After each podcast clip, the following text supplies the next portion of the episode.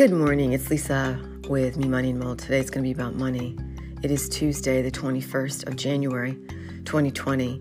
And I've always said that, well, yesterday was about a business, starting your own health and wellness business through the phenomenal company of Shaklee. You had to read between the lines there. It is, I'm just going to recap, that is a company that if you have anything going on physically, they probably have something for you, probably more than likely do. And it's all beyond organic, organically and beyond organic, all guaranteed, scientifically proven, so on and so forth. There are a few things in life I find that you'd be hard pressed to find something that is negative about. Shaklee happens to be one of those companies, and of course the products. And the products only stand by themselves if you try them. So I can talk about them till I'm blue in the face, but you really have to live this stuff. And that's really what it's all about, is like walking your talk. Like I consume this stuff every day and have for 5 years, going on 5 years now. So, but today I was, again, standing in the kitchen, having a cup of coffee and wondering, listening to the people at Davos, because I had CNBC on, wondering what Dr. Sjuggerud was saying about this market. Because yesterday the markets, I believe, were closed. It was in remembrance of Martin Luther King. So it was Martin Luther King Day yesterday. I believe the market was closed. I don't know, but today. So I got to my computer, and there is an email. It's called Daily Wealth, and I believe this comes with your subscription to True Wealth, which is a very affordable newsletter that teaches you about investing. And it is written by Dr. Sjuggerud, and it is worth whatever you need to pay for it. And this morning's True Wealth newsletter says, the headline is A Controversial Truth About the Financial Markets by Dr. Steve Sjuggerud. It's simple, but it's counterintuitive. You'll need a big scoop of humility if you're going to take advantage of it. Are you ready? Here it is. You need to accept that you can't know everything. Let me say that again. You need to accept that you can't know everything. Especially, and this is my take on that also, my 2 cents, especially now, because there's more people in the world, there's more opinions in the world, there's 7.5 billion people in the world, right? 2 billion of them allegedly on the internet, probably 3 billion by now. There's more news outlets. Maybe there's less newspapers, but there's more talking heads. I mean, there's people like me talking about things. Should you listen to people like me about your money, about a particular stock to invest in?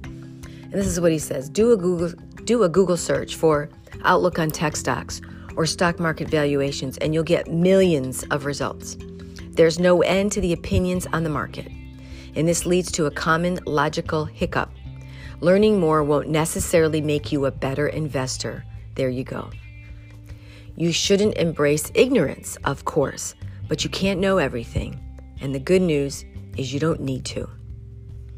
So he goes into a little history of how what he has done in the past 2.5 decades.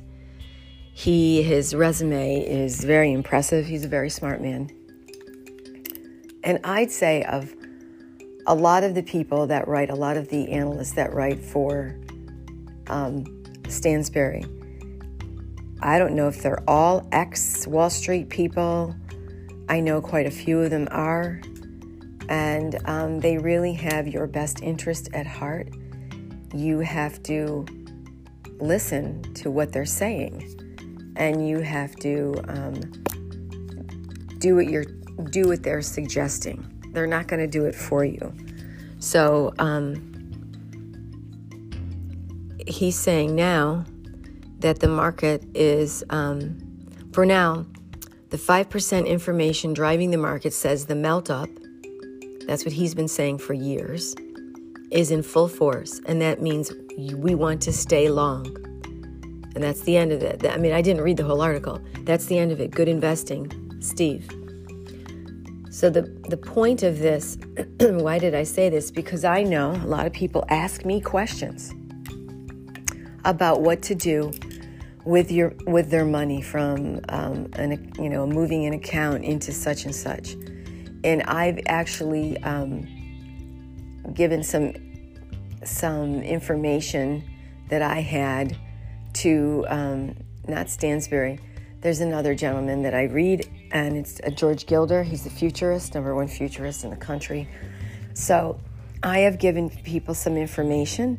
This was in the summer of last year, and said, I'm investing in this company, and it's a long time frame.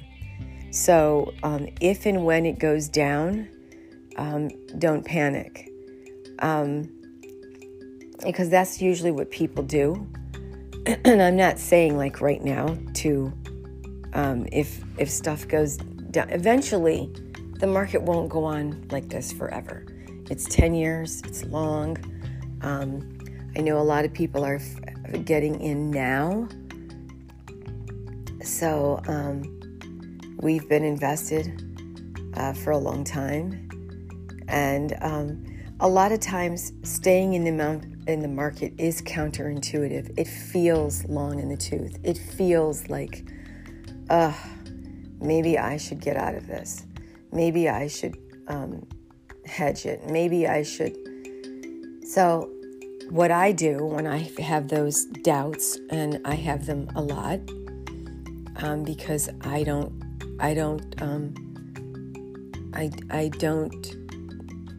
work with anybody but these guys through the emails and the research I read in all the investing that I do.